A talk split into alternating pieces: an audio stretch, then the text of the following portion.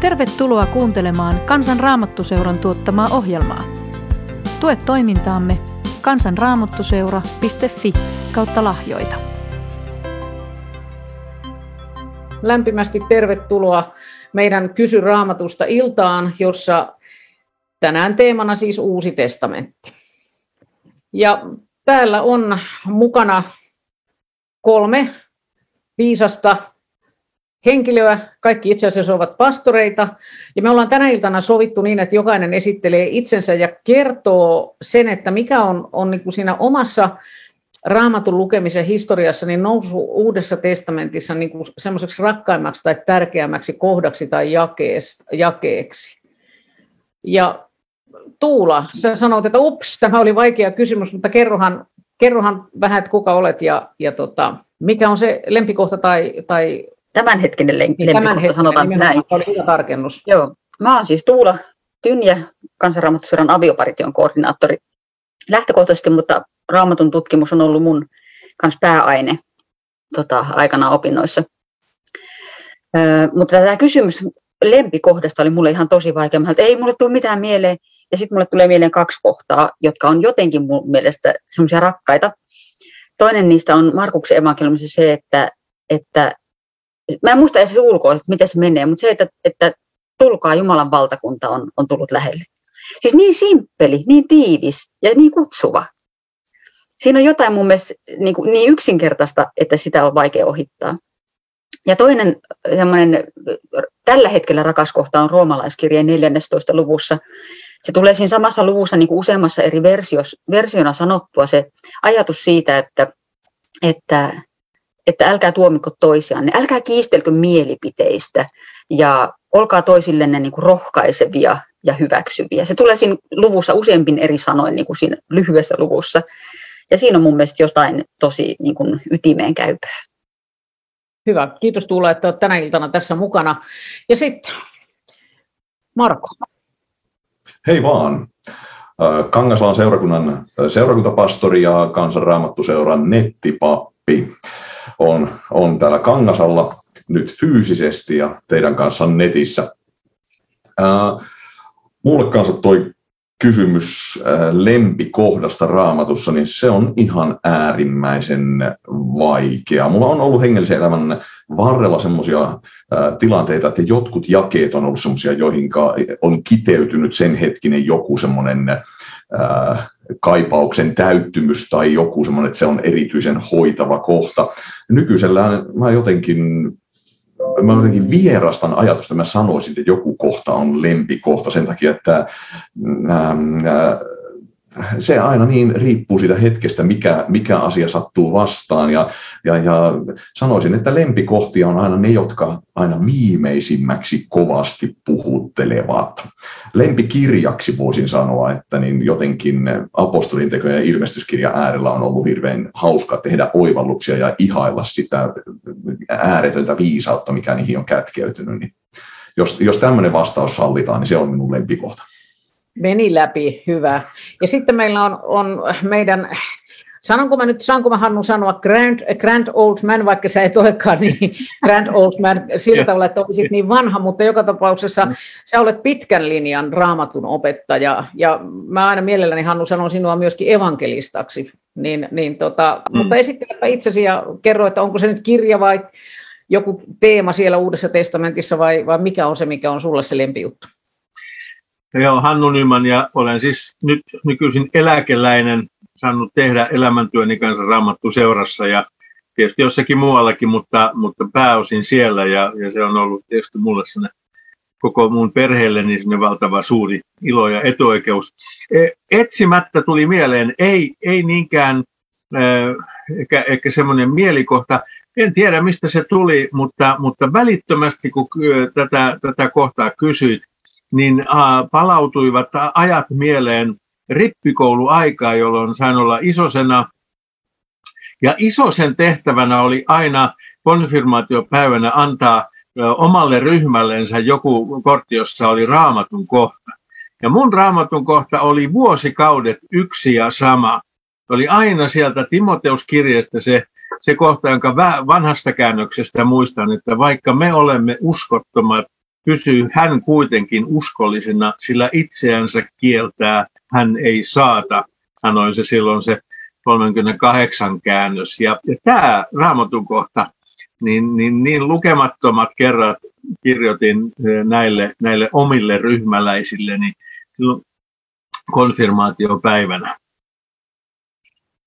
Kiitos tästä mielenkiintoisesta kiertoajelusta.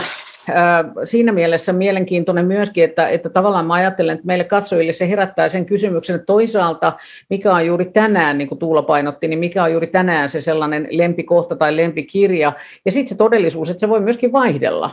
Ja, ja mä ajattelen, että siinä kai onkin se raamatun ihmeellisyys, että, että, että se puhuu siihen elämäntilanteeseen, missä me ollaan, ja, ja se kertoo sen raamatun pyhyydestä myöskin. Mutta nyt lähdetään uuteen testamenttiin, ja, ja mulla on täällä, kuulkaa ystävät, kalliit kysymyksiä. Ja, ja tota, Ulla Saunaluoma, kansanraamattusuoran toiminnanjohtaja. Mikä se on sun lempikohta? Aa, tosiaankin joo. Tämä kävin, tässä sitä aina niin kuin jotenkin huomaa, että kun on niin innostunut tästä juontajan tehtävästä, niin näkee itsensä tässä vähän sivuroolissa. Joo, mä olen siis Saunolooman Ulla ja, ja tota, kansanraamattuseuran toiminnanjohtaja ja innostunut siitä, että, että me voidaan näitä lähetyksiä tehdä. Äh, mulle on semmoinen vuosikaudet ollut se semmoinen lempikohta, on ollut se tuhlaajapoika-kertomus, ja, ja siinä se ajatus, se kohta, että, että isä juoksee vastaan ja sulkee syliinsä, siinä on jotenkin niin kuin se ajatus, että, että mitä on armo, mitä, minkälainen Jumala meillä on ja, ja mikä on se hänen, hänen perusajatuksensa meistä, se on, se on se. Kiitos Tuula, että muistutit. Mutta ennen kuin me lähdetään näihin varsinaisiin kysymyksiin, koska siinä näissä kysymyksissä vähän on pohdiskeltu myöskin Uuden testamentin luotettavuutta ja, ja niin kuin sitä, että kuka nyt kirjoitti ja mitä kirjoitti, niin olisiko hyvä, että me piirrettäisiin pikkasen, niin kuin, jos meillä on Uusi testamentti ikään kuin se taulun kuva, niin piirrettäisiin vähän raameja sille. Eli katsottaisiin, niin kuin, mihin aikaan asiat ovat tapahtuneet ja, ja niin kuin, minkälainen on ollut se maa, maailma, jossa, jossa niin kuin nämä tapahtumat ovat, koska äh, mehän emme elä tyhjiössä, eivät eläneet ne ihmisetkään siellä, he eivät keskittyneet pelkästään Jeesuksen julistukseen tai Paavalin julistukseen, vaan siinä oli se ympäröivä todellisuus, jossa kaikki tämä tapahtuu. Ja jotta me ymmärrämme sitä, niin olisi varmaan hyvä jotenkin hahmottaa, niin kuin, jos me halutaan ymmärtää niin Uuden testamentin tekstejä, niin ymmärtää vähän sitä, sitä ympäristöä ja sitä, missä kaikki tämä tapahtuu, niin kuin hienosti sanotaan kontekstia. Mutta Marko, anna meille semmoinen lyhyt tai kapea, tai miten se nyt voisi olla raami, että missä me, missä me olemme, kun me, me olemme Uuden testamentin maailmassa. Joo, no Uuden testamentin maailma, niin se on sellaista antiikin maailmaa. Ennen kaikkea fokuksena on tietysti Palestiinan alue, eli Israel, jossa, jossa sitten niin, ää, kaikki merkittävimmät tapahtumat, ne keskittyy sinne. Sekä Jeesuksen elämä että alkuseurakunnan aika. Israel oli silloin miehitetty valtio, ja se on hyvin merkittävä teema sekä vanhan testamentin profeetioiden että sen julistuksen ympärillä, miten, miten Messias otettiin vastaan. Ja Messiasta odotettiin valtavan suuresti, koska tämä miehitys oli, oli semmoinen tietyn näköinen tekijä niin, että, että, että vanhan testamentin kielikuvat, jotka näkyy vielä esimerkiksi Sakariaan profeetioissa ja muissa Johannes Kastajan syntyessä, niin siinä odotettiin sellaista Daavidin kaltaista soturi kuningasta, joka vapauttaa kansan Rooman vallan alta. Ja tämä oli sellainen mielenmaisemassa elettiin, miehitetyssä Roomassa ja toivottiin vapautta. Muu maailma oli käytännössä koko muu Uuden testamentin maailma oli hellenististä Rooman valtakunnan aikaa, jossa sellainen kreikkalainen kulttuuri vaikutti, oli, oli se keisarin palvontakulttia, oli kaikenlainen epäjumalan palvelus ja semmoinen ehkä aika, voisi sanoa nyky, modernin vapaamielinen kulttuuri. Ja nämä, nämä kaksi kulttuuria on siinä vastakkain. Evankeliumeissa näkyy ennen kaikkea tämä Israelin tilanne ja sitten erityisesti Paavalin kirjeissä näkyy sitten tämä ja apostolin teossa tämä hellenistinen kulttuuri. Muutamat henkilöt on ehkä hyvä, henkilöryhmät mainita, kun uutta testamenttia lukee, niin on hyvä tietää, että vastaan purjehtii sattukeuksia, fariseuksia ja publikaaneja, niin ketä nämä oikein on. Fariseukset oli semmoinen hengellinen työväenluokka, sellaisia aktiivisia hengellisiä juutalaisia, jotka pyrkivät mahdollisimman napakkaan vanhan testamentin noudattamiseen, ja se oli mennyt sitten jo välillä oikein pahasti yli, että pikkutarkasti kaikenlaisia sääntöjä noudatettiin ja luotiin vielä uusia perinnäissääntöjä. Sattukeukset ja kirjanoppineet niputetaan helposti tähän samaan, mutta ne eivät olleet tämmöistä kansanväkeä, vaan se oli papistoa. Kirjanoppineet sattu, sattukeukset oli papiston ryhmiä ja sattukeukset aivan erityisesti semmoinen, se oli semmoinen ehkä vähän hengellisesti laiskistunut ylimyspapisto. Ja sitten vielä yksi termi on publikaanit, jotka oli tällaisia Rooman valtakunnan palvelukseen lähteneitä veronkeräjiä, joita tämän vuoksi halveksittiin aivan erityisesti. Juutalaisia, jotka teki töitä miehittäjävallalla. Ja samalla kun selitin, niin yksi ryhmä heti sanoi, että on vielä samarialaiset, joka on Israelin pohjoisosa, niin kansa jo siellä Galilean ja Jerusalemin välissä, jossa, jossa niin tota, asui sellainen sekakansa, jotka eivät olleet puhtaita juutalaisia, eivätkä puhtaita pakanoita, ja se on vähän niin kuin Ruotsi-Suomi maaottelu, että muita vastaan niin ei, ole, ei koeta semmoista erityistä intohimoa, mutta sitten kun jääkiekkoa palataan Ruotsia vastaan, se on kaikkein rakkain ja pahin vihollinen, kun vähän lähempänä ja silti ne on vihollisia. Ja samarialaisiin suhtauduttiin jotenkin, oli erittäin halveksittu joukko. Ja sitten se Jeesuksen syntymäpaikka Galilea oli sen takana, joten monesti kun kuljettiin Jerusalemia ja Galilean väliä, niin mentiin Samarian ohi tai läpi. No niin, siinä oli, oli jo pitkästikin kerrottu, mutta tämän tyyppistä maisemaa se oli, missä elettiin.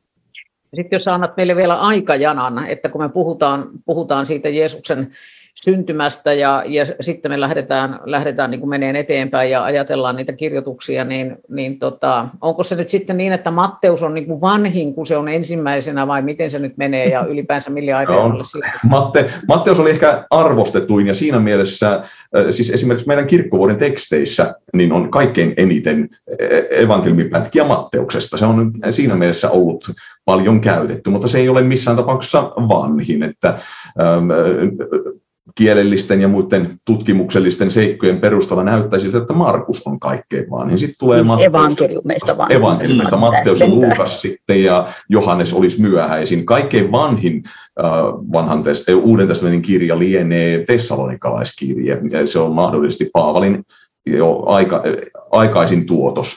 Mutta se aikajana, tapahtumat sijoittuu siihen Jeesuksen syntymästä, joka on vähän ehkä ennen ajanlaskun alkua tapahtunut, kun ajanlasku on määritetty 300-luvulla ja sinne ei ole ihan osuttu ehkä kohdalleen, mutta joka on se karkeasti ottaen noin niin kuin vuodesta 30, niin apostolien teot päättyneen jonnekin 60-70-luvulle tapahtumat.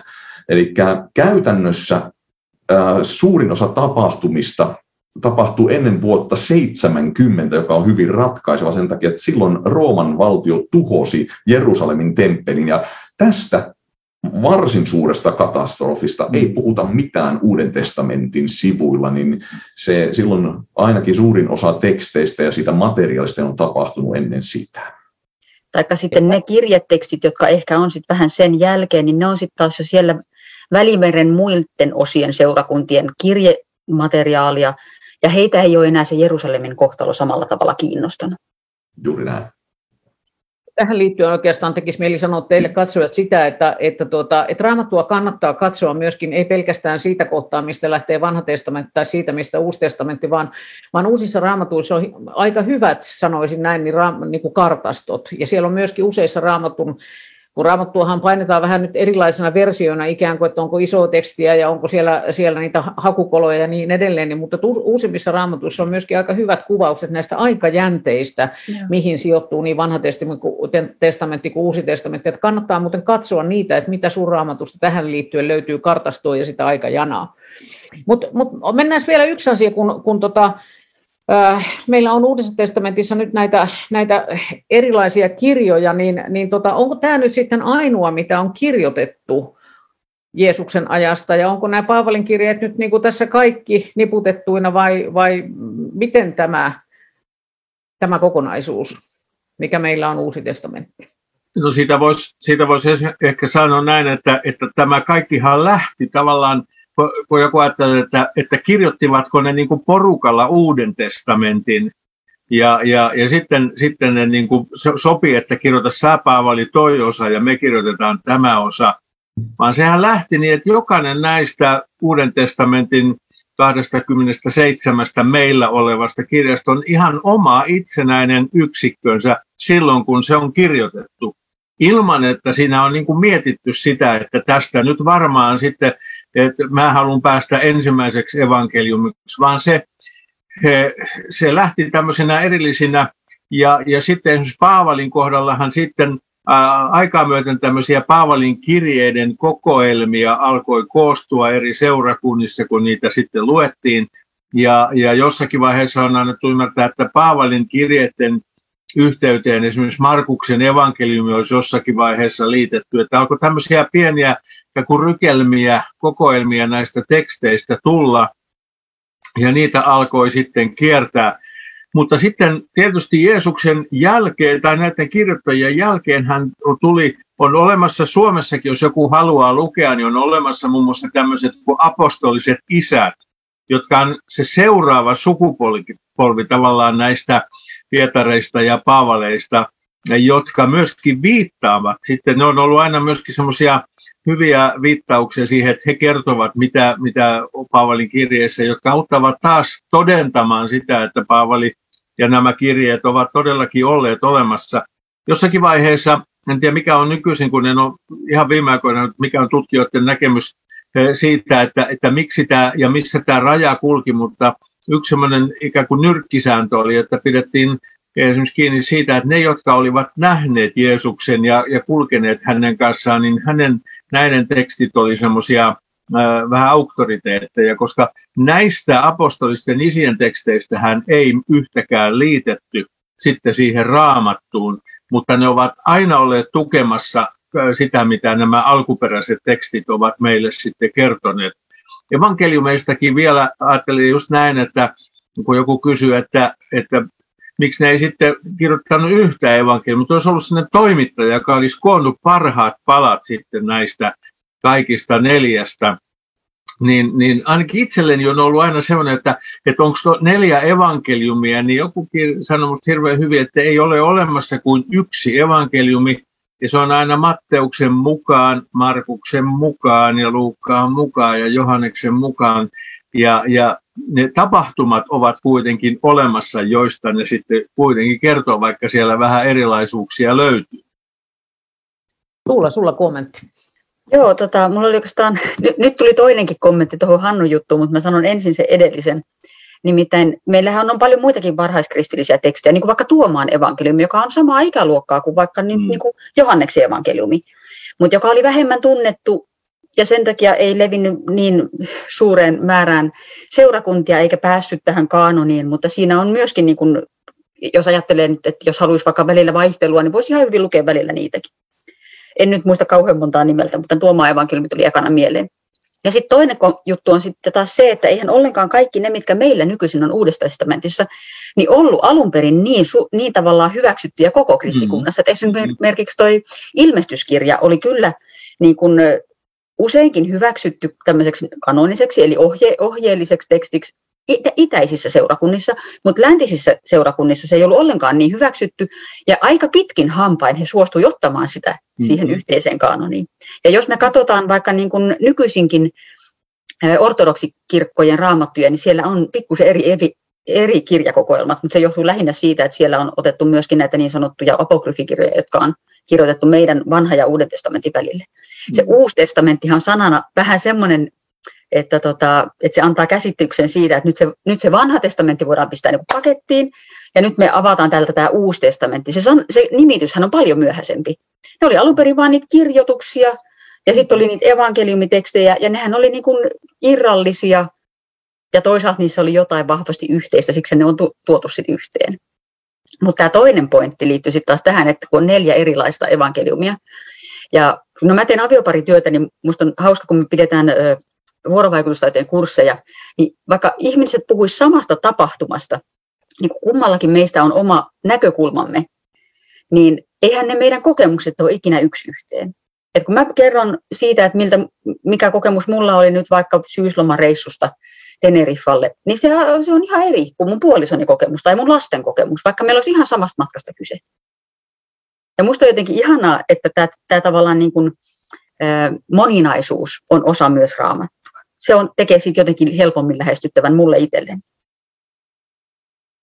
Marko, haluatko, Marko, haluatko sä kommentoida vielä tähän ajatukseen, että miksi, me, miksi meillä on neljä evankeliumia? Eikö se nyt yksi olisi riittänyt, tai niin kuin, niin kuin Hannu tuossa sanoi, että olisi ollut vielä sitten sellainen toimituskunta, joka olisi niin kuin sanonut, että tuo ja tuo me otetaan mukaan. Koska tämä, mä kysyn tätä, tämä on oikeastaan tärkeä sen tähden, että, että, että tota, meillä on tullut täällä se kysymys, että, että, tota, että miksei Jeesus itse kirjoittanut mm-hmm. mitään. Ja, ja tota, sitten toisaalta juuri tämä niin kuin siitä, että, että kun siellä on niitä ristiriitaisuuksia evankeliumien välillä, niin, niin Marko, sulle vielä kommentti. Joo, kommentti kuulostaa siltä, että niin mun pitäisi vähän hillitä sitä, mitä kaikkea tekisi mieli sanoa, mutta niin... No. Vastaus. mutta se olisi kyllä ihan oikea viesti. Se oli hauska. Tuli mieleen eräs, eräs ulkomaan matka, jossa, jossa niin, käytiin katsomassa nähtävyyksiä ja siellä kerrottiin arkkitehdistä, joka oli tehnyt siis ihan maailmanlaajasti kuuluisia rakennuksia vaikka kuinka paljon, niin hänen tyylinsä oli kuulemma se, että hän erotti rakennusmestareita vähän väliä hän nimitti uusia, joten lopulta jäljelle jäi vain hän, joka oli mukana prosessissa alusta loppuun, että hän saa sen kunnian niin, että ei voida nimetä sitä jollekin toiselle. Tämä on negatiivinen esimerkki. Positiivisesti ajateltuna Jumala on vaihtanut sanansaattajia semmoista vauhtia, että kukaan sanansaattaja ei saa kunniaa, vaan sanoma saa kunnian. Ja mm-hmm. tietyllä tapaa tämmöinen on niin kuin, Tämä on erinomaista raamatun tota, rakentamista Jumalan näkökulmasta. Sitten, toinen, mitä olen itsekin aina miettinyt raamatun että miksi siellä ei ole lueteltu. Mä, en ole, mä olen mennyt jotenkin vielä ajattelussa vielä pidemmälle, että miksi ei ole yhtä evankeliumia, vaan miksi ei ole sellaista listaa, että tässä on kaikki, mitä halu, Jumala haluaa sanoa kasteesta, tässä kaikki, mitä haluaa sanoa uskosta. Ja, noin. Mutta nyt otat minkä tahansa evankeliumin, sinä saat tarpeeksi tietoa Jeesuksesta. Mm. Mutta jos sinä luet eri evankeliumia, saat paljon laajemmin tietoa Jeesuksesta. Mä olen keräillyt itselleni semmoisen kirjanmerkin olosen muistilistan siitä, että mikä erottaa näitä evankeliumeja. Ja, niissä on, tämä on yksinkertaistettu versio, jonka nyt sanon, mutta se auttaa minua. Matteus on kirjaviisaan evankeliumi. Se on semmoinen niin kuin kirjojen äärellä viihtyvien evankeliumi. Siinä Matteus juutalaisena kirjoittaa erityisesti juutalaisille ja pyrkii osoittamaan, että se mikä vanhasta testamentissa on luvattu, se on nyt toteutunut Jeesuksesta. Hän on se Messias. Eli äh, se vaatii sitä, että täytyy tuntea vanhaa testamenttia, jotta saa irti kaiken siitä, mitä Matteus yrittää sanoa. Hän, kirjoittaa, hän on pistänyt vielä puheita paljon. Matteus, Matteuksen evankeliumi sisältää viisi suurta puhetta, joista Vuorisaarna lienee kuuluisin, mutta siellä on kaikki lopuajallisia puheita ja niin edelleen. Tämmöinen oikein niin kuin kirja, kirjaston tuoksuinen, tuo minun taustakuva nyt näyttää sinun hyvin Matteus henkiseltä. Markus on yhdessä asiassa täydellinen päivä, vastakohta. Se on, se on semmoinen duunarin evankeliumi. Se on niin kuin, niin kuin Jukka Norvanto kuvasi, että Markusta voisi katsoa, että se on semmoinen kaveri, joka pistää nenäliinan päähän nurkista tolleen kiinni ja lapio käteen ja rupeaa touhuamaan.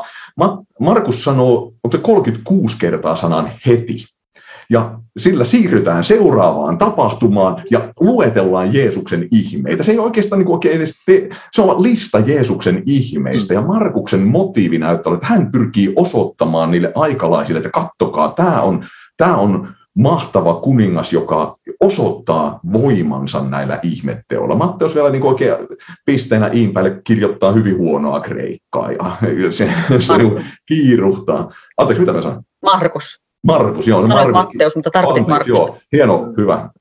Markus kirjoittaa vielä huonoa kreikkaa ja sen, se, Markuksesta on myös sanottu, että se on ikään kuin pitkällä, pitkällä johdannolla Joo. varustettu kärsimyshistoria, että hän sitten siihen suurimpaan Jeesuksen tekoon vielä oikein paukut pistää ja kertoo sen.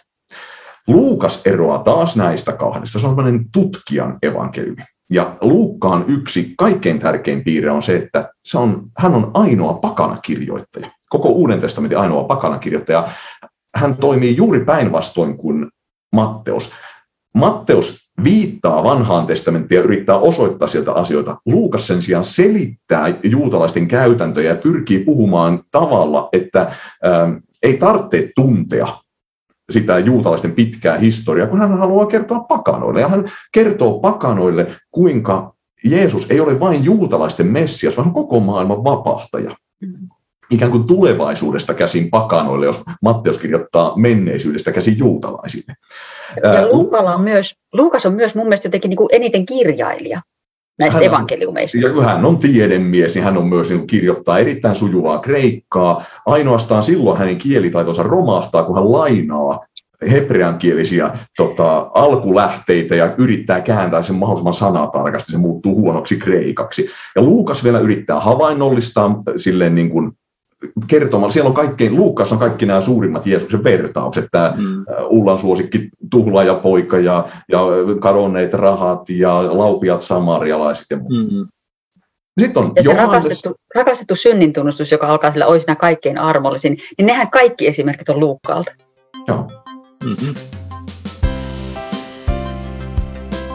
Anna ilon kuulua. Tue toimintaamme kansanraamattuseura.fi kautta lahjoita.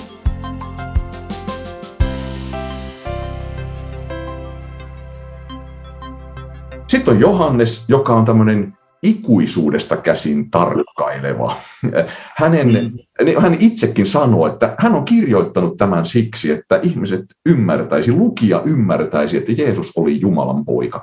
Ja hän todistaa olevansa yksi opetuslapsista, ja Johannekselle tyypillistä on se, että hän jotenkin, vaikka tässä oli aikaisemmin puhe, että jokainen teos on itsenäinen, niin Johannes näyttäisi siltä, että niin kuin muiden evankeliumien kertomukset on jo kristikunnassa tuttuja, ja tämä on ajallisesti viimeiseksi kirjoitettu, niin hän kirjoittaa jotain sellaista, mitä ei ole vielä sanottu. Ja hän puhuu hyvin läheltä olevan todistuksia, kertoo semmoisia yksityiskohtia, joita voi tietää vain silminnäkijä, ja hän on mm. laittanut esimerkiksi tosi pitkiä Jeesuksen rukouksia ja puheita, semmoisia, semmoista, miten, missä näkyy se, se jumalallinen olemus, niin tämmöinen on semmoinen Johannes, Johannes, Johanneksen tyypillinen piiri. Ja tässä on, tässä on neljä hyvin erilaista kokonaisvaltaista todistusta, niin ne kannattaa olla. Kaikesta saa mm. kuvan Jeesuksesta, mutta yhdestä yhdessä niistä saa vielä paremman todistuksen.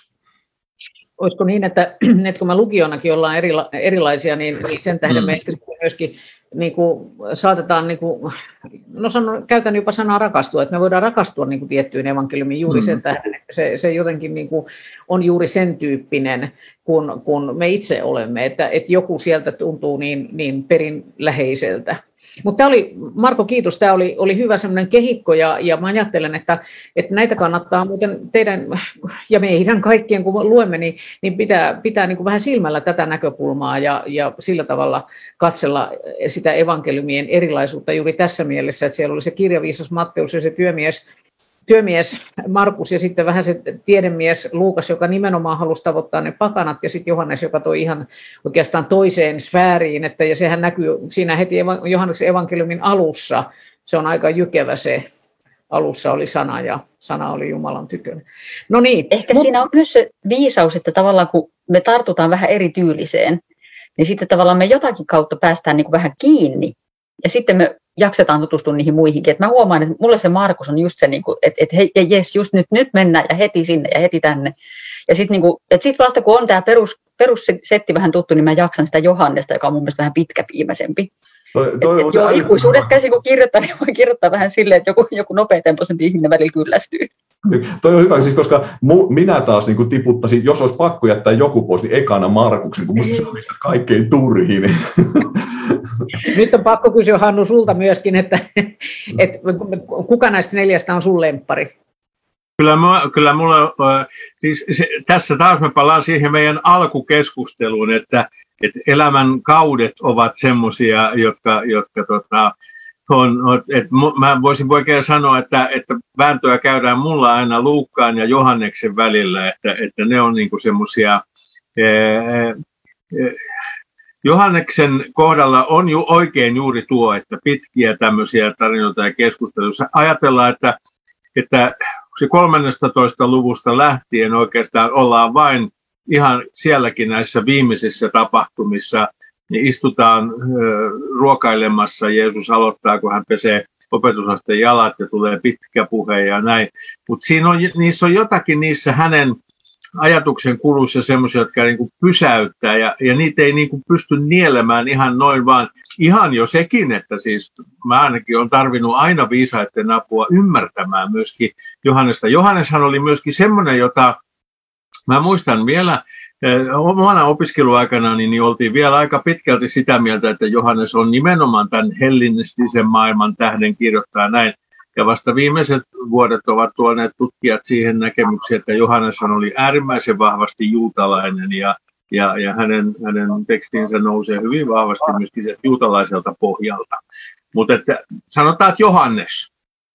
Hyvä. No niin, Hyvä. Sitten tota, äh, nyt jos ajatellaan tätä, että, että tota, otetaan vielä tämä luotettavuusnäkökulma, josta, josta jo niin kuin puhuttiin tuossa tietyllä lailla, että, että kun, kun nyt näyttää siltä, että, että meille, meille ei ainakaan ole jäänyt ikään kuin sellaista tekstiä, jossa, jossa alla lukisi, että ja tämän kirjoitin minä Jeesus, niin, niin tota, miten, miten te näette tämän, tämän, niin kuin tämän luotettavuusasian Uudessa testamentissa? Et, et, et tota, ja ylipäänsä niin kuin se näkökulma siitä, että et, et merkitseekö niin kuin luotettavuuden kannalta jotakin se, että, että toinen henkilö kirjoittaa sen, mitä toinen on puhunut.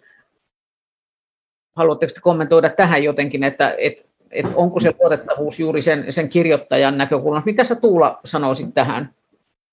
Niin, mä itse jotenkin, ehkä, ehkä tässä näkyy se, että kun mulla on taustaa vanhan testamentin puolella, ja, ja siellähän useimmiten, niin kun, tai moni, monin paikoin on niin, että, että se, kenen nimissä joku kirja on, niin ei ole sama asia kuin se kirjoittaja. Ja jotenkin mä en ole itse ikinä pitänyt sitä kauhean niin keskeisenä mm. pointtina, niin kuin vaikka Mooseksen kirjat, joissa mm. myöskin kerrotaan Mooseksen kuolemasta ja sen jälkeisistä tapahtumista, niin aika moni pystyy siitä jo päättelemään, että hän ei ole kaikkea sitä kirjoittanut itse, eikä, eikä mm. sitä ole oikeastaan niin kuin ikinä hirveän vahvasti mun mielestä missään esitettykään, vaan että se nimi tulee nimenomaan siitä, että kuka on tämä päähahmo. Niin jotenkin mä näen sen saman logiikan myös Uuden testamentin puolella semmoisena, joka, johon mä tukeudun, että, että olennaista ei ole se, että kuka tämän on kirjoittanut ja oliko hän välttämättä edes silminnäkijä, koska hän on niin kuin, elänyt siinä maailmassa, missä nämä asiat on olleet lähellä. Ja jotenkin mä ajattelen, että enemmän ehkä kyse on siitä, että, että nämä on semmoisia asioita, jotka ne varhaiset kristityt ovat kaikki voineet hyväksyä omikseen ja itselleen merkityksellisiksi ja ohjeellisiksi teksteiksi. Ja se on minusta ehkä olennaisempaa kuin se, että onko nyt just, no Jeesus ei ehkä kirjoittanut mitään, paitsi kerran hiekkaan jotain, mistä ei mitään tietoa meille tullut. Ja, ja evankeliumeissakin on varmasti vähän muitakin kirjoittajia kuin se yksi, jonka nimissä se on. Ja jos me ajatellaan vaikka Paavalin kirjeitä, niin sielläkin on Paavalin nimissä kirjeitä, joita nykytutkimus ei pidä Paavalin omakätisinä teksteinä. Ja itse asiassa eihän ne ollut omakätisiä muutenkaan suuremmaksi osaksi, vaan ne oli saneltuja. Ja sitten siellä se, jolle hän on sanellut, niin on varmaan pikkusen ehkä niin kuin, tehnyt siitä sujuvampaa kuin sitten se, mitä toinen on puhunut. Et mä jotenkin en pidä sitä kauhean keskeisenä, mutta mä tiedän, että se on monillekin tärkeää ja mä aina välillä ihmettelen, että, että miksi se on tärkeää. Mä, mä, en ole, mä en ole ihan päässyt siihen sisälle. Toinen, mikä mulle on monesti vähän hankala kysymys ja mun mielestä on tämän kanssa limittäinen, on se, että minkä takia se sanatarkkuus ja pyhyys liittyisi toisiinsa. Semmoinen, semmoisen näkökulman voisi tietysti, voisitte vähän avata myöskin enemmän sitä, että kun moni saattaa katsojasta ja kuuntelijastakin miettiä, että siis on se toinen taso sitä luotettavuutta, että onko se teksti, joka meidän Uudessa testamentissa on, niin onko se siis sitä tekstiä, jonka Markus on kirjoittanut tai Luukas on kirjoittanut. Ja, ja tähän liittyy näihin käsikirjoituskysymyksiin ja, ja siihen, että miltä ajalta ovat peräisin meidän käsikirjoituksemme. Ja, ja siinä yhteydessä niin useinhan tehdään semmoista vertailua, että vertaillaan raamatun ja erityisesti Uuden testamentin tekstejä nyt näitä käsikirjoituksia suhteessa jotenkin muiden antiikin ajan tekstejen käsikirjoituksiin. Ja, ja niissähän tulee usein esille se tieto, että, että me emme epäile Julius Caesarin tai, tai sen ajan, antiikin ajan ihmisten olemassaoloa, joiden tekstit kuitenkin ovat sitten, niiden käsikirjoitukset niistä alkuperäisistä lähteistä lähtien ovat monta sataa vuotta myöhemmät, ja kuitenkin Uuden testamentin käsikirjoitukset, monet olkoonkin, että ensimmäiset ovat pieniä sirpaleita, mutta ovat kuitenkin hyvin lähellä sitä alkuperäistä. Eli meillä on varsin luotettavat tiedot siitä, etenkin nyt tämän Qumranin löytöjen jälkeen myöskin tiedetään, että raamatun teksti on luotettavaa. Joo, saanko vielä lisätä tuohon? Minä olen asiaa nyt tässä teidän, teidän kert- ajatuksia kertoessanne, ja sitten kun tuo kysymys tuli ihan aikaa niin, että kerkisi miettiä, niin on tullut siihen tulokseen, että on äärimmäisen hyvä, että Jeesus ei itse kirjoittanut mitään. Mm. Siitä tulisi meinaan muutama ongelma.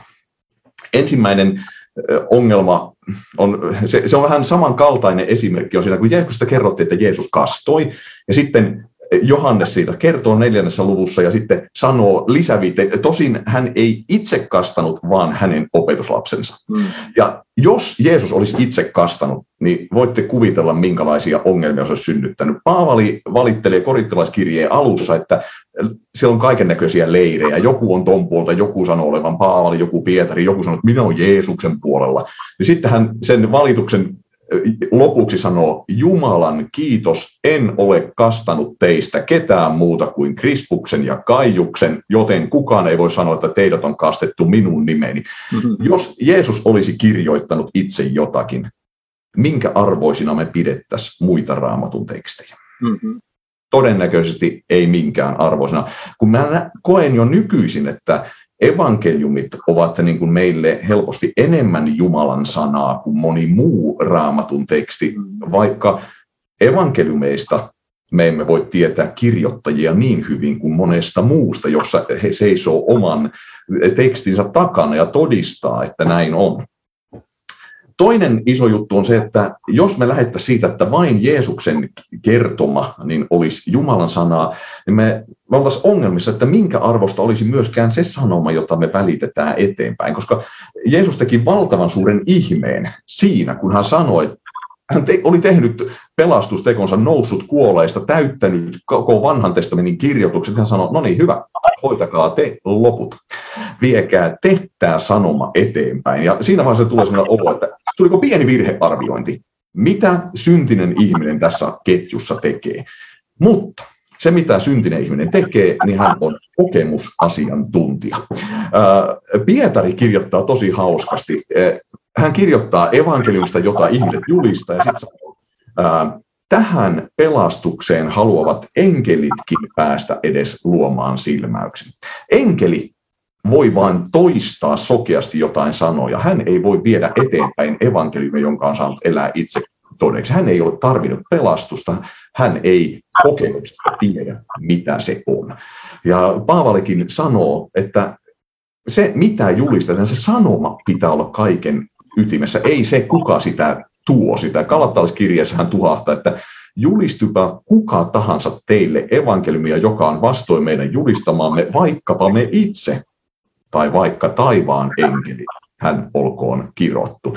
Eli niin kuin Paavali toisaalta sanoi, että usko syntyy kuulemisesta, sana vaikuttaa. Ja tämä on se ihmeellisyys, että vaikka Jeesus ei itse kirjoittanut, se sana, mitä hän toi ja se, minkä hän täytti, niin se vaikuttaa riippumatta siitä, kuka sen on kirjoittanut. Mä oon ollut juuri sellainen ihminen, mistä Tuula mietti, että miten se on jollekin on niin hirveän tärkeää, että kuka on kirjoittanut tekstin. Mä muistan, että mulla oli ensimmäisiä järkytyksiä raamatun äärellä, kun rupesin opiskelemaan raamatun tutkimusta ja muuta, niin siellä, että kun sanottiin, että ei Jesajan kirja on Jesaja kirjoittanut, vaan se on kirjoitettu paljon myöhemmin, tai ei Matteus ole kirjoittanut Matteuksen evankeliumia. Mä niin kiukustuin, kun se ensimmäisen yksi plus yksi asian kävin läpi ja totesin, että ei raamattukaan niin väitä, ne on meidän jälkikäteen keksimiä otsikoita, jolla ne tunnistetaan, että mistä kirjasta on kyse. Ja tavallaan tällä tavoin se Jumalan sana toimii. Meillä on ihmeellinen sanan Jumala. Ja tämän pitkän monologin päätteeksi otan yhden raamatun kohdan, minkä Jeesus kertoi vertauksen rikkaasta miehestä ja Lasaruksesta. Ja se, se vertauksen pääpointti oli ihan muu alun perin, tai siis se, se, se, on, se on isompi kokonaisuus, mutta siinä lopussa tämä rikas mies niin on siinä vertauksessa Tuonelan tuskissa, ja hän puhuu pelastuksensa, pelastettuna ole, olleen Lasaruksen vierellä olleelle Abrahamille, ja sanoo, että nyt pitäisi hänen veljilleen viedä sanomaan, että tämmöiseen paikkaan ei saisi joutua, että kannattaisi jonkun kuolleen herätä ja mennä kertomaan, niin sitten ne uskos. Niin vertauksessa Jeesus laittaa Abrahamin suvun sanat, jos he eivät kuuntele Moosesta ja profeettoja, ei heitä saada uskomaan, vaikka joku nousisi kuolleista. Meillä on Jumala, joka haluaa toimia sanan kautta, ei sen välityksellä, kuka sen sanoo, vaan että se sana, joka joka toimii. No niin, se oli pitkä monologi, sori, mutta oli mielessä paljon asioita katsojat, te, te ette varmaan mitenkään huomaa nyt sitä, että tässä on niin kuin äärettömän innostunut, innostunut joukko tämän, tämän tota, Uuden testamentin äärellä. Tuula. Joo, mä ajattelin siis, jotenkin halusin nostaa näkyviin sen kanssa, että, että, tota, että se jos me arvioidaan raamatun tekstejä sellaisella niin kuin historian tutkimuksen niin kuin kriteeristöllä, mikä meillä nykyisin tutkimusmaailmassa on, niin me vähän niin kuin eksytään, koska se ei ole tavallaan, sehän Uuden testamentin, niin kuin, niin kuin ei vanhan testamentinkaan, niin kuin kirjoitusten tavoitteena ei ole luoda mahdollisimman objektiivinen niin kuin, niin kuin, selonteko siitä, mitä tapahtui vuosien neljä ennen Kristusta ja vuoden 145 jälkeen Kristuksen välisenä aikana vaan se tavoite on vaikuttaa. Ja sen mm-hmm. takia se on, mä usein melkein ennemmin sanoisin, että ne on ennemminkin niin kuin historiallisia romaaneja, niin kuin evankeliumit luonteeltaan, kuin sit niin kuin historiankirjoitusta. Niissä on se historia otettu tosissaan ja se on mukana siellä, mutta se, niiden pointti ei ole se, että ne on nyt niin kuin mahdollisimman täsmällisiä selontekoja, vaan niiden pointti on se, että mä haluan vaikuttaa suhun, mä haluan kertoa sulle jotain tosi tärkeää, kuuntele nyt. Mm. Mm. Hannu, tuossa kun, kun me mietittiin, katsottiin näitä kysymyksiä, niin äh, sä itse asiassa muistutit niin kuin tärkeästä asiasta, että et eiväthän nämä esimerkiksi Paavalin äh, niin kuin kirjeet, niin, niin eihän niitä siellä monistuskone niin kuin rullannut ja painettu nappia ja, ja tota no, niin hänen kirjorinsa niin kuin pistänyt ne menemään sähköpostilla eteenpäin kaikille seuraavaisille vaan. Sehän on Joo. jotain Joo, siinä se, se, joka oli ihan tässä, täytyy, aina pitää saada sama löytö tehdä joskus uudestaan, että se herää uudelleen henki. Ja se oli taas siis se, että, että tota, kun Paavali kirjoittaa kirjoitansa, niin, niin kun se oli ainutlaatuinen, kun se tuli Roomaan tai kun se meni Korintin seurakuntaan, niin oli ensin vain se yksi kirje. Ja sitten kun sitä monistettiin kirjoittamalla, joku rupesi sitä sitten mustella johonkin pergamentille tai papyrukselle laittamaan, niin se, se, se saatiin muutama kappale. Mutta oleellista oli se, että se luettiin. Ja hän sanoikin jossain vaiheessa, hän lue, käskee, että lukekaa, luetuttakaa tämä minun kirjeeni nyt siinä naapuriseurakunnissakin, että ne pääsee samalla tavalla ymmärtämään, mitä mä teille kirjoitan. Ja tämä on minusta jännä pointti, että, että jos joku teistä katsojista vaikka kiinnostuisi, niin he lue ääneen tai lukekaa toisillenne ääneen.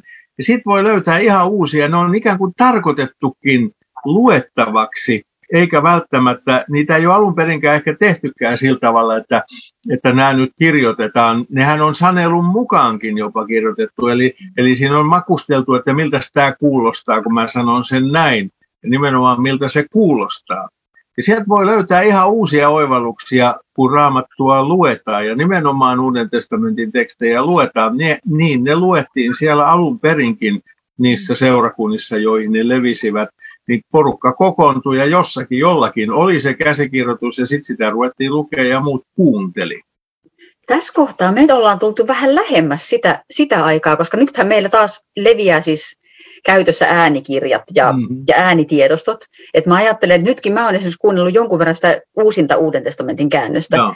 Ja musta myös niin kuin se, että kun se on niin kuin enemmän sitä nykykieltä, niin se jotenkin, siitä tulee taas vähän uusia niin kuin ajatuksia. Se on hauska, että eri käännösten äärellä niin käy monesti se, että ensin sotii vasta, että eihän näin voi sanoa, että kun, kun, kun entisessä käännöksessä niin, no sehän itse asiassa sanotaan täällä, mutta enpä ole ennen kuullutkaan, että se, niin. se, kun sanotaan pikkusen eri sanoin, tai Joo.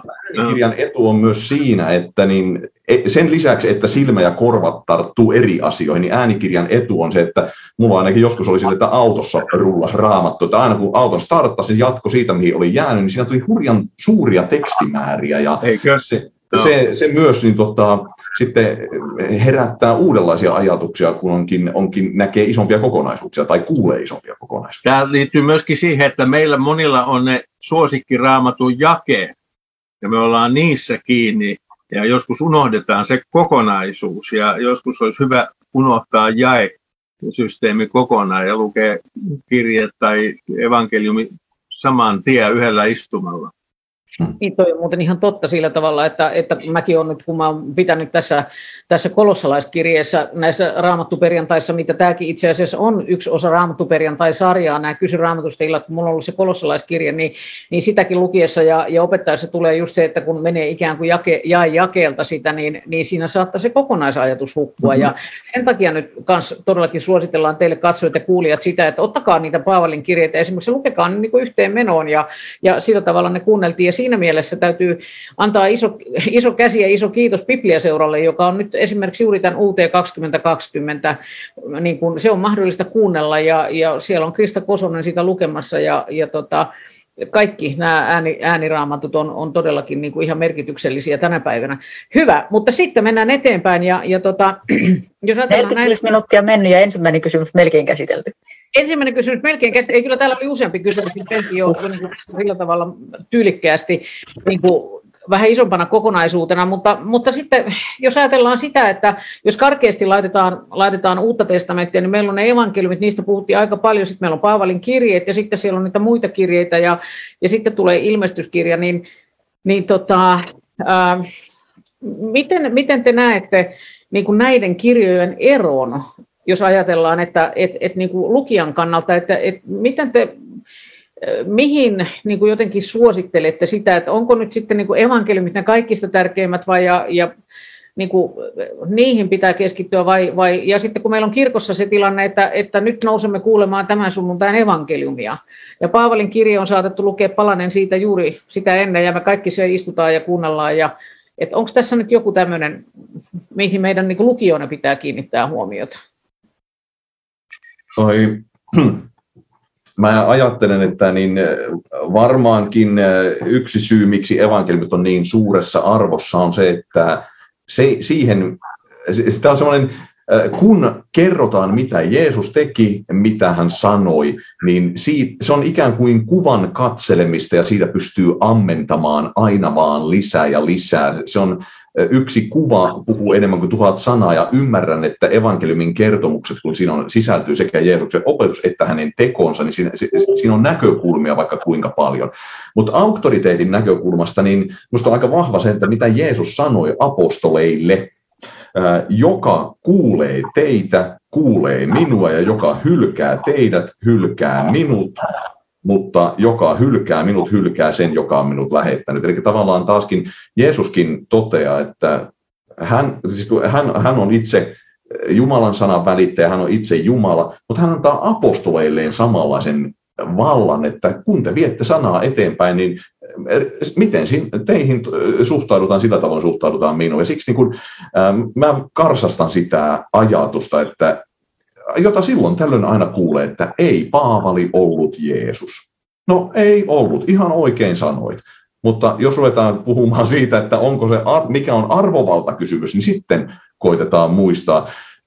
Pietari, joka oli saanut sen, että Jeesukselta sanat, joka kuulee teitä, niin hän sanoo samalla tavalla Paavalista. Mä otan pätkän toisesta Pietarin kirjeestä, että vaikka edelleenkin niin kaikki kirjeet oli, ja kirjat oli omia kokonaisuuksia, niin näköjään jotain tunnettiin Joo, aina, mitä aivan. toiset oli kirjoittanut, ja Pietari tiesi, mitä Paavali on kirjoittanut. Näinhän myös rakas veljemme Paavali on hänelle annetun viisauden mukaisesti teille kirjoittanut. Hän sanoo kaikissa kirjeissään, joissa puhuu näistä asioista. Niissä tosin on yhtä ja toista vaikea tajuista, mitä tietämättömät ja haihattelevat ihmiset omaksi tuhokseen vääristelevät, niin kuin kaikkia muitakin pyhiä kirjoituksia. Hmm. Ja se on aika vahva todistus, että siinä mielessä meidän ei pidä antaa niille erilaista painoarvoa. Paavali on, Paavali on pakanoiden apostoli, jonka ansiosta meillä on olemassa kristillinen oppi. Hmm. Esimerkiksi puhe uskon vanhurskaudesta, niin sitä on aika vaikea noilla sanoilla löytää Jeesuksen tota, teksteistä tai sanoista. Että se on, Paavali sitä on kertonut, että mitä tämä käytännössä tarkoittaa se, mitä Jeesus opetti ja teki.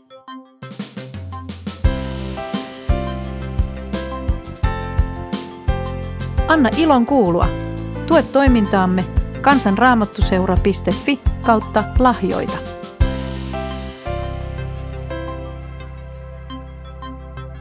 Ja toi pointti siitä, että että, että kaikkia raamatun tekstejä voidaan käyttää vääristellen. Siis voidaan käyttää väärin, jos mä vähän nyt niin kuin menen, menen asiasta jo eteenpäinkin.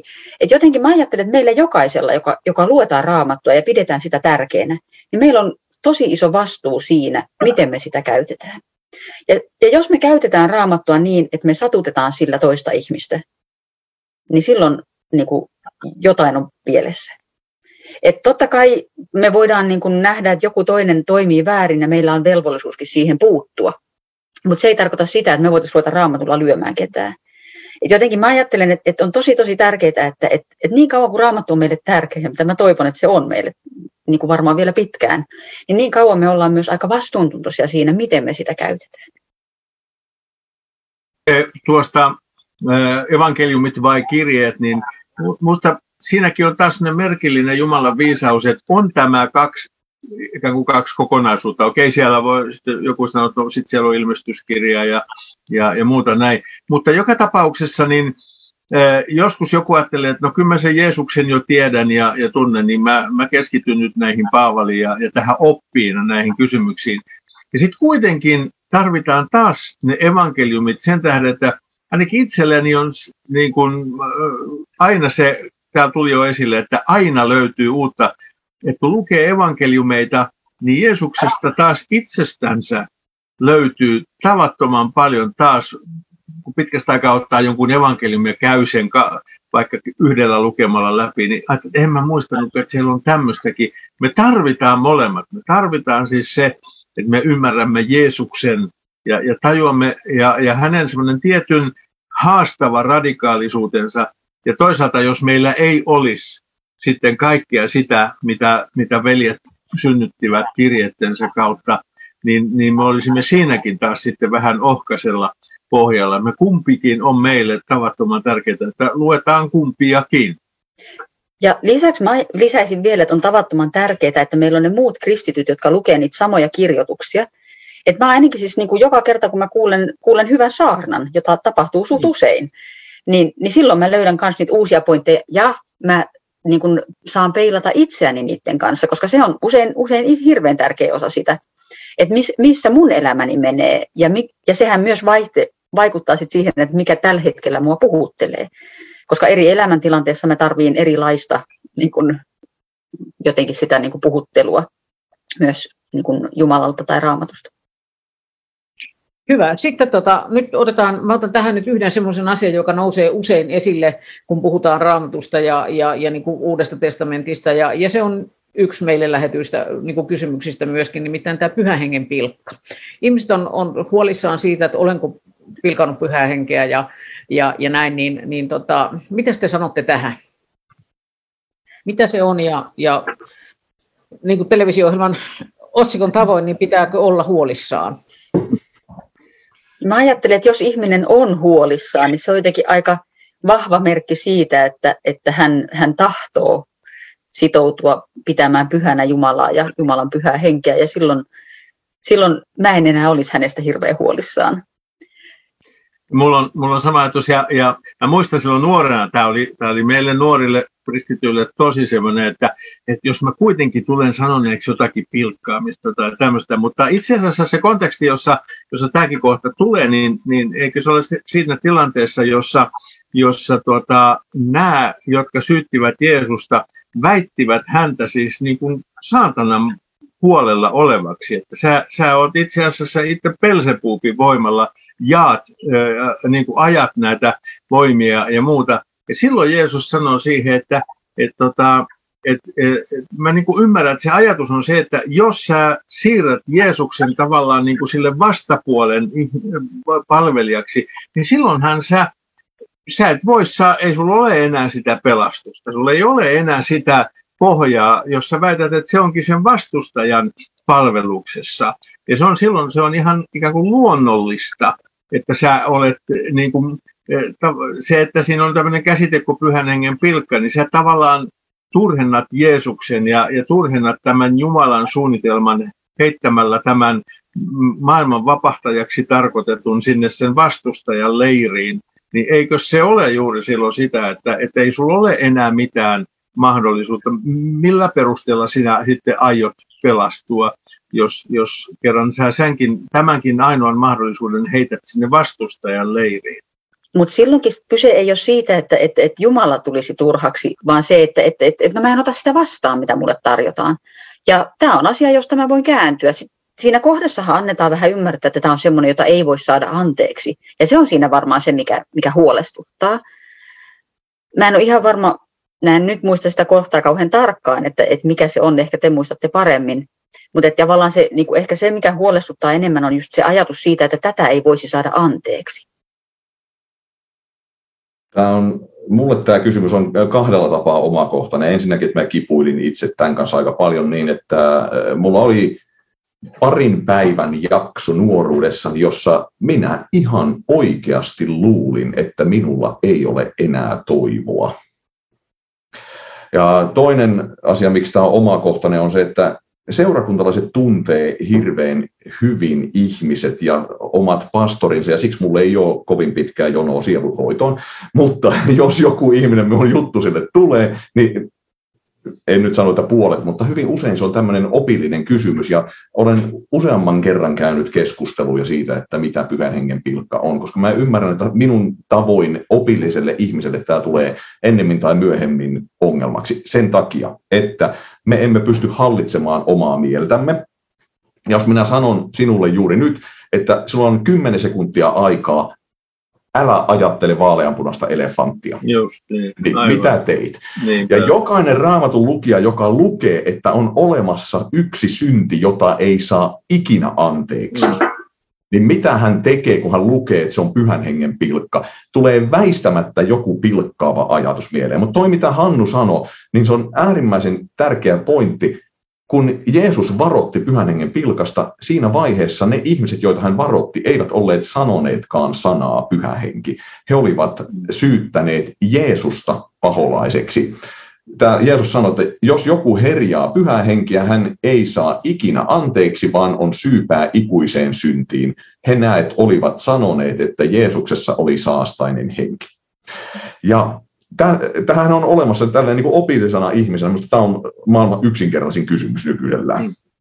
Jos sulle sanotaan, että Jeesus antaa kaikki synnit anteeksi, tai, tai käytän nyt sanamuotoa, uskomalla Jeesukseen saat kaikki synnit anteeksi, niin siinähän on kerrottu jo siis, että mitä et saa anteeksi. Eli et usko Jeesukseen, koska kaikki muu on Jeesus ant, usko Jeesukseen antaa kaiken anteeksi, niin se, että sinä hylkäät Jeesuksen, se, mm. silloin sinä et saa anteeksi. Sinulla ei ole enää mitään muuta kuin kauhea tuomion odotus, koska sinä olet hyljännyt Jeesuksen, koska se on ainoa pelastus, ainut anteeksi annut ää, menetelmä. Ja jos et tätä logiikkaa usko, että tämä on pyhän hengen pilkka, niin usko sitten hebrealaiskirjettä siellä sanotaan ainoasta synnistä, jota ei saa koskaan mm. anteeksi. Seuraavalla tavalla. Nyt mä luen neljä jaetta. Jos me näet teemme syntiä ehdoin tahdoin senkin jälkeen, kun olemme oppineet tuntemaan totuuden, ei ole enää mitään uhria syntiemme sovitukseksi. Ei ole muuta kuin kauhea tuomion odotus ja ahnas tuli, joka nielee Jumalaa uhmaavat. Jos joku kieltää Mooseksen lait, hänet tuomitaan säälittä kuolemaan. Siihen riittää kahden tai kolmen todistajan sana. Ja sitten tulee, kuinka paljon ankaramman rangaistuksen ansaitseekaan mielestänne se, joka polkee jalkoihinsa Jumalan pojan, pitää epäpyhänä liiton verta, jolla hänet itsensä on pyhitetty, ja häpäisee armon henkeä. Siinä sanotaan se, alleviivataan, polkee jalkoihinsa Jeesuksen, eli silloin hän häpäisee pyhää henkeä. Hmm. Ja pyhän hengen pilkka on siis Jeesuksen hylkäämistä. No nyt tämä on, on, on no, niin kuin... Mä haluan jotenkin vielä kysyä, kysyä vähän, että, että entäs armo? että jotenkin se, että että että jos, jos mua vaivaa vaikka epäusko, niin tarkoittaako se sitä, että mä hylkään Jeesuksen ja okei, sitten mulla ei ole pelastusta, vai onko niin, että se niin kun minua epäuskossani voi kuitenkin se Jumala auttaa? Kyllä mä näkisin, että, että tässä tilanteessa, jossa, jossa tuota, varsinkin mä palaan siihen evankeliumikohtaan, et si, siinä, siinä se porukka, joka oli siellä toisella puolella, niin, niin niillä nyt ei ollut hirveän paljon pohdittavaa, että onko tämä nyt, meneekö armokin tässä mukana. vaan siinä oli kysymys erittäin vahvasta ja aggressiivisesta ikään kuin vastustamisesta siihen, mitä Jeesus oli. Et se, siinä, siinä ei tämmöinen, siinä ei tämmöinen pörttiläinen armon ikävä juurikaan ollut kovin vahvasti vaikuttamassa, vaan se oli hyvin tämmöinen väkevä, että et, sä kaveri, sä olet sä kuulut nyt ihan, me pistetään sut ihan toiseen kategoriaan, että me ei oteta sua ollenkaan vakavasti, sä, sä kuulut sinne Pelsebukin porukoihin ja, ja, ja pysy siellä. Meillä on oikea, me, me olemme niitä Abrahamin lapsia oikeasti. Ja, ja et, et, sä, sä saat mennä nyt mihin menet, me emme sinua ota vakavasti. Et siellä oli jo ihan musta tämmöinen enempi aktiivinenkin vastustus kuin mm. vaan se, että, että onko, onko kysymys nyt siitä, että Jumala kuitenkin sitten lopulta minut armahtaisi. Yeah. Ja muutenkin meillä uskossa on minun mielestä merkittävin kysymys on uskon kohde, ei uskon vahvuus. Että jos minä käännän selkäni Jeesukselle tai käännän katseeni mm. kohti Jeesusta, niin kyse no. ei ole siitä, että kuinka intensiivisesti minä olen kääntänyt katseeni Aivan. Jeesuksen, vaan se, että minun katse on kohti Jeesusta. Se voi olla arka, se voi olla epäilevä, se voi olla pelokas. Kyse on siitä, että minne suuntaan minä haluan katsoa ja ehkä jopa niinkin mä, mä uskaltaisin ehdottaa, että jopa niin, että jos musta tuntuu, että mä en pysty katsomaan, mutta mä toivoisin, että Jeesus kuitenkin katsoisi vähän mua ei armahtavaisesti, vaikka mua kuinka hävettäisi ja kokisin olevani huono ja riittämätön, hmm. niin, niin silloinkin mä ajattelen, että mun katse ikään kuin kuitenkin vaivihkaa kääntyy sinne oikeaan suuntaan, niin kuin rakkauteen, näette täällä tämmöinen sydän eikö, eikö siinä toivossa kuitenkin ole, ole se ikään kuin se, se, se usko, se, se ikään kuin se tarttuminen, se kaipaus, mm. joka, joka niin kuin on, no minähän olen juontaja, mutta tuli tuossa nyt mieleen, että, no. että, että, että, että, tota, että juuri se, että, että mihin, mihin kuitenkin, että mihin mä sitä toivoani kohdistan.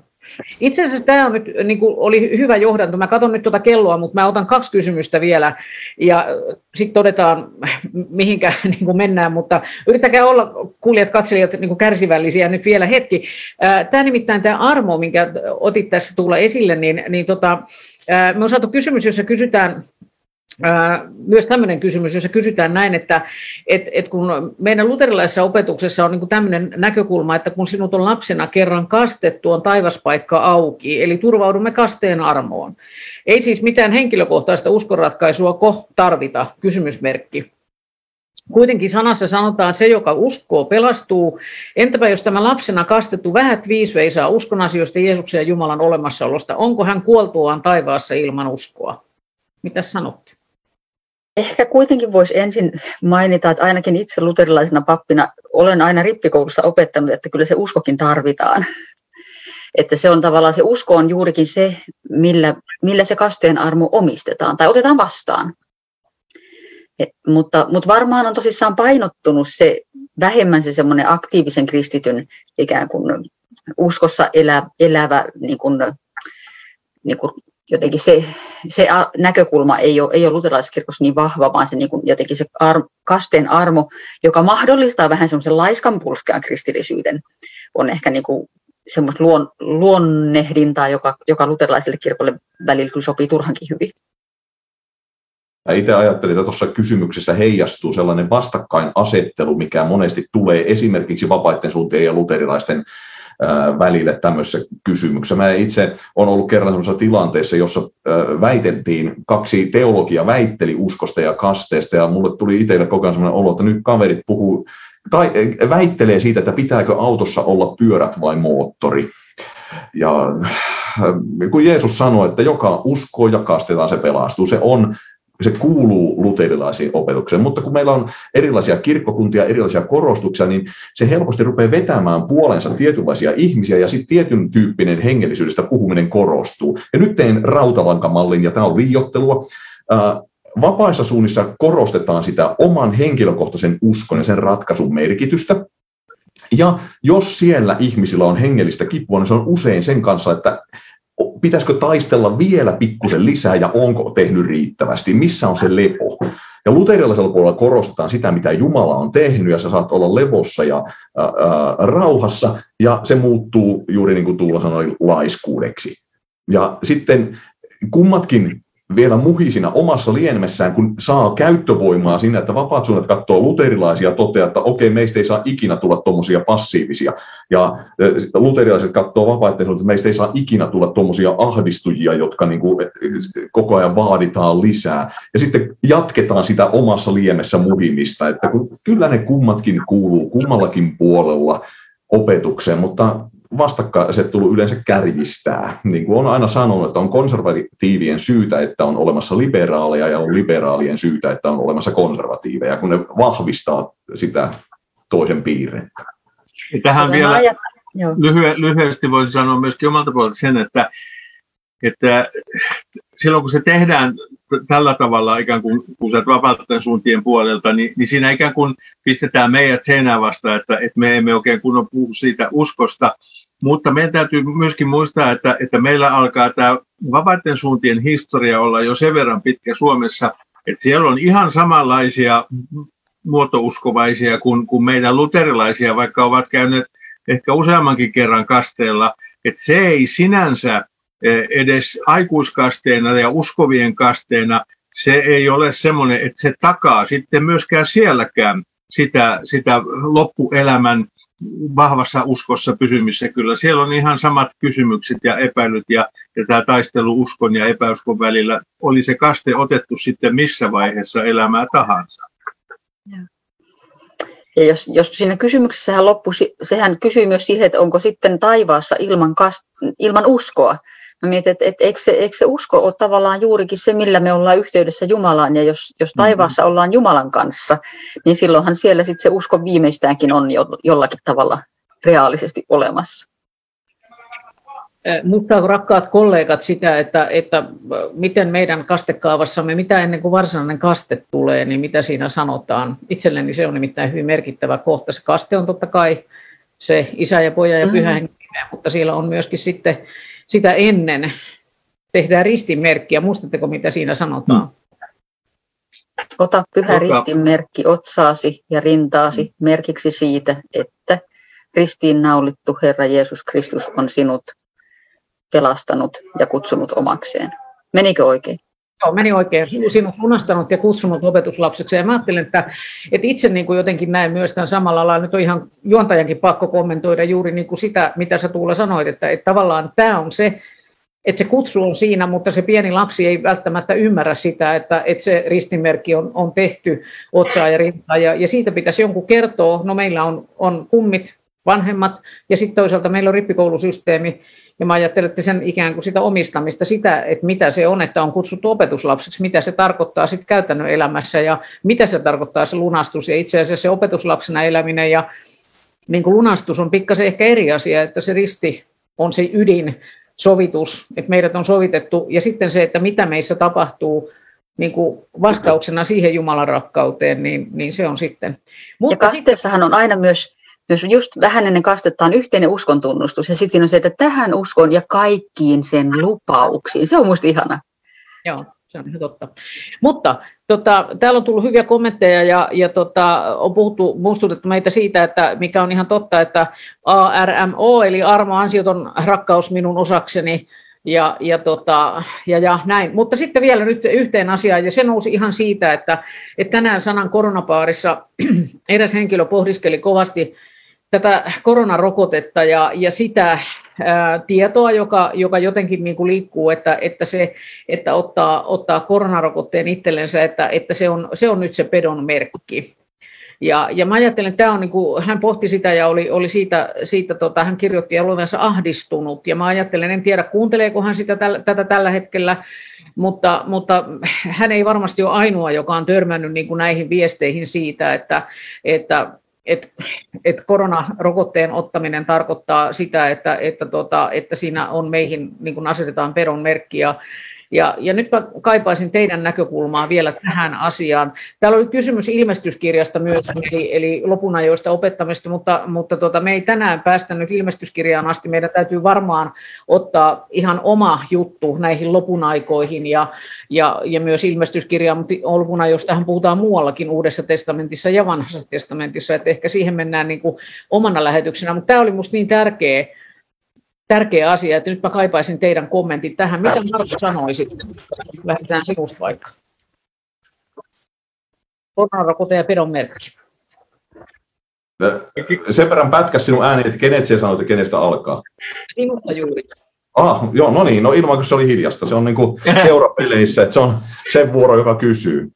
Niin, niin, tuota, ää, mulla on nettipapin palstalla avoimena kysymys siellä. En ole vielä työkiireitteni vuoksi kerinnyt siihen perehtyä. Mä haluan siellä sanoa viimeistellysti ja ää, hienosti ja taiten tähän asioihin, asioita. Ja, mutta mä sanon nyt aika napakasti, että se, joka ajattelee, että koronarokote on pedon merkki, hän osoittaa ensinnäkin kohtalaista tietämättömyyttä lääketieteestä, mutta hän osoittaa ennen kaikkea suurta tietämättömyyttä raamatusta.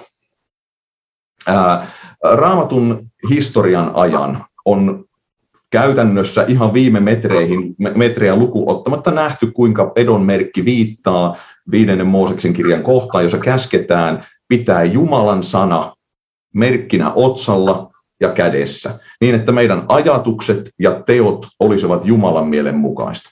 Pedon merkki on tämän vastakohta, jossa eletään Jumalan vastaisesti ajatuksissa ja teoissa. Tämä, jotta tämän pystyisi kunnolla avaamaan, niin ilmestyskirjaa pitää lukea sitten oikein huolella. Mulla on 42-osainen sarja raamattu luentona netissä, niin nettipappi.net-sivulta kannattaa lähteä ilmestyskirjan kieleen tutustumaan. Suurin ongelma pedonmerkki kysymyksessä on aina se, että ihmiset tekee täysin mielivaltaisia tulkintoja ilmestyskirjassa niin, että luetaan vertauskuvallisesti kaikki se, mille ei keksitä kirjaimellista tulkintaa. Ja tulee täysin sekameteli soppa, niin että ilmestyskirjaa luetaan vailla ilman mitään logiikkaa. Ainoa logiikka on ihmisen oma ymmärrys. Muun muassa se, että ilmestyskirjassa pedonmerkki ja Jumalan sinetti ovat vastakohtia.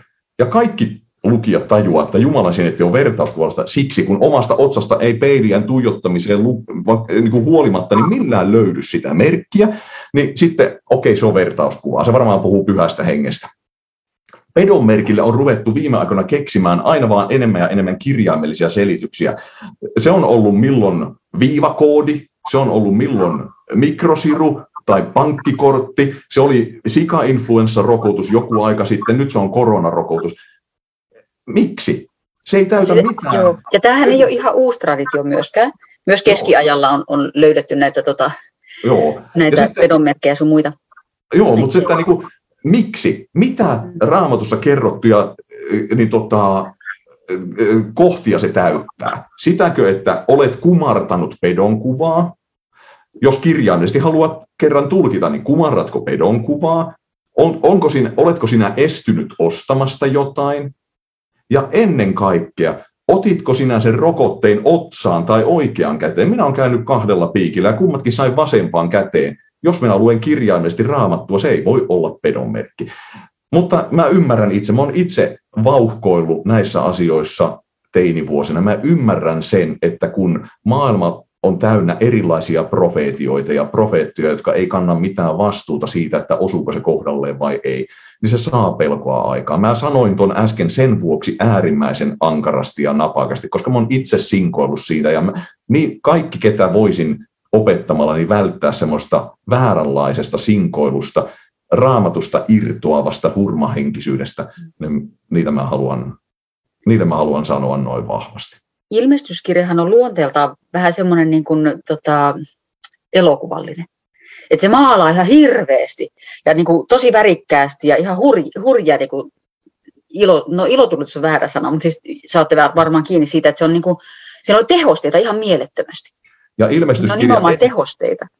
Ja ennen kaikkea ilmestyskirjan ensimmäinen luku on avain sen ymmärtämiselle. Kukaan meistä ei kuvittele, että me nähdään taivaassa Jeesus, jolta pojottaa miekka suussa ja jolla sattuu olemaan seitsemän tähteä kädessä ja hän kävelee lampunjalkojen keskellä. Se on kuva siitä, mikä on Jeesuksen suhde maailmaan. Hänen suustaan lähtee Jumalan sana, niin kuin hebraiskirje sanoo, kaksiteräisestä miekasta. Hänellä on kädessään seurakunnan paimenet, hän kulkee seurakunnan keskellä. Ja tämä on se vertauskuvallisuuden taso, jolla ilmestyskirja luetaan, jotta ollaan loogisia ja jotta se ymmärretään oikein. Ja koska ilmestyskirja on kuitenkin nimenomaan kirjoitettu tilanteeseen, jossa on hyvin epävakaata ja jossa on paljon pelkoa, ja sen tarkoitushan on nimenomaan vahvistaa sitä kristittyjen toivoa siitä, että vaikka mitä tapahtuisi, vaikka olisi kuinka kauhea tilanne, vaikka olisi joku vitsin korona, joka hankaloittaa elämää ihan tosi paljon, niin silti tämä maailma ja tämän maailman koko historia, tämän maailman kaikki aika on Jumalan käsissä. Jumalan voimakkaissa käsissä. Vielä yhden semmoisen vakavan asian sanon siinä, että ää, jos joku sanoo raamattuun vedoten, että koronarokotus ei ole pedon merkki ja sitä ruvetaan kritisoimaan, se kritiikki on aina, että toi ei ottanut raamattua vakavasti. Mä oon itse puolentoista vuoden ajan opetin ilmestyskirjaa ja otan sen mielestäni hyvin vakavasti. Mä oon aina ollut kirjaimellinen raamatun lukija. Ja mä, mulle oli tosi iso oivallus, että kun minä ymmärrän ilmestyskirjan kirjallisuuden lajin, niin jälleen minä voin lukea sitä vakavasti. Se, että joka, jos haluat ajatella, että sinun pitää lukea ilmestyskirja kirjaimellisesti, niin aloita siitä, että näytä minulle se Jumalan sinun otsasi painama sinetti, joka on pelastuksen edellytys. Hyvä, hei, tämä oli, kiitos tästä sen takia, että, että mä ajattelen, että, että, että niin kuin, tämä on, on tärkeä, koska niin kuin, tämä kirjoittaja niin kysyy, että miksi kukaan ei ota kantaa. No, hän ehkä ei ole nähnyt niitä kannanottoja, jotka kuitenkin on ollut.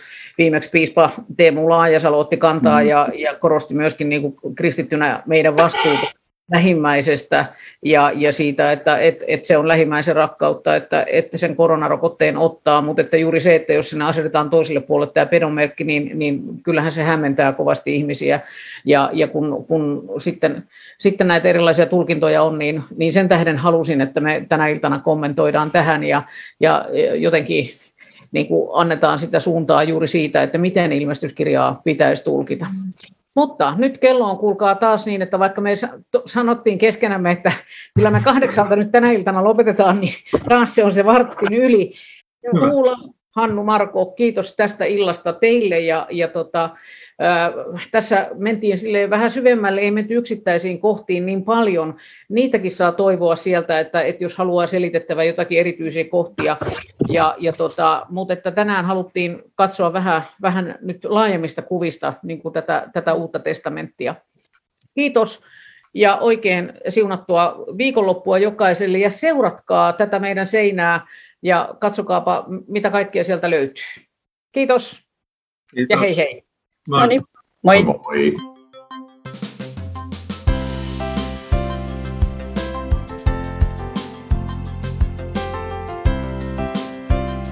Kiitos, että kuuntelit. Tue toimintaamme kansanraamottuseura.fi kautta lahjoita. Siunausta päivääsi.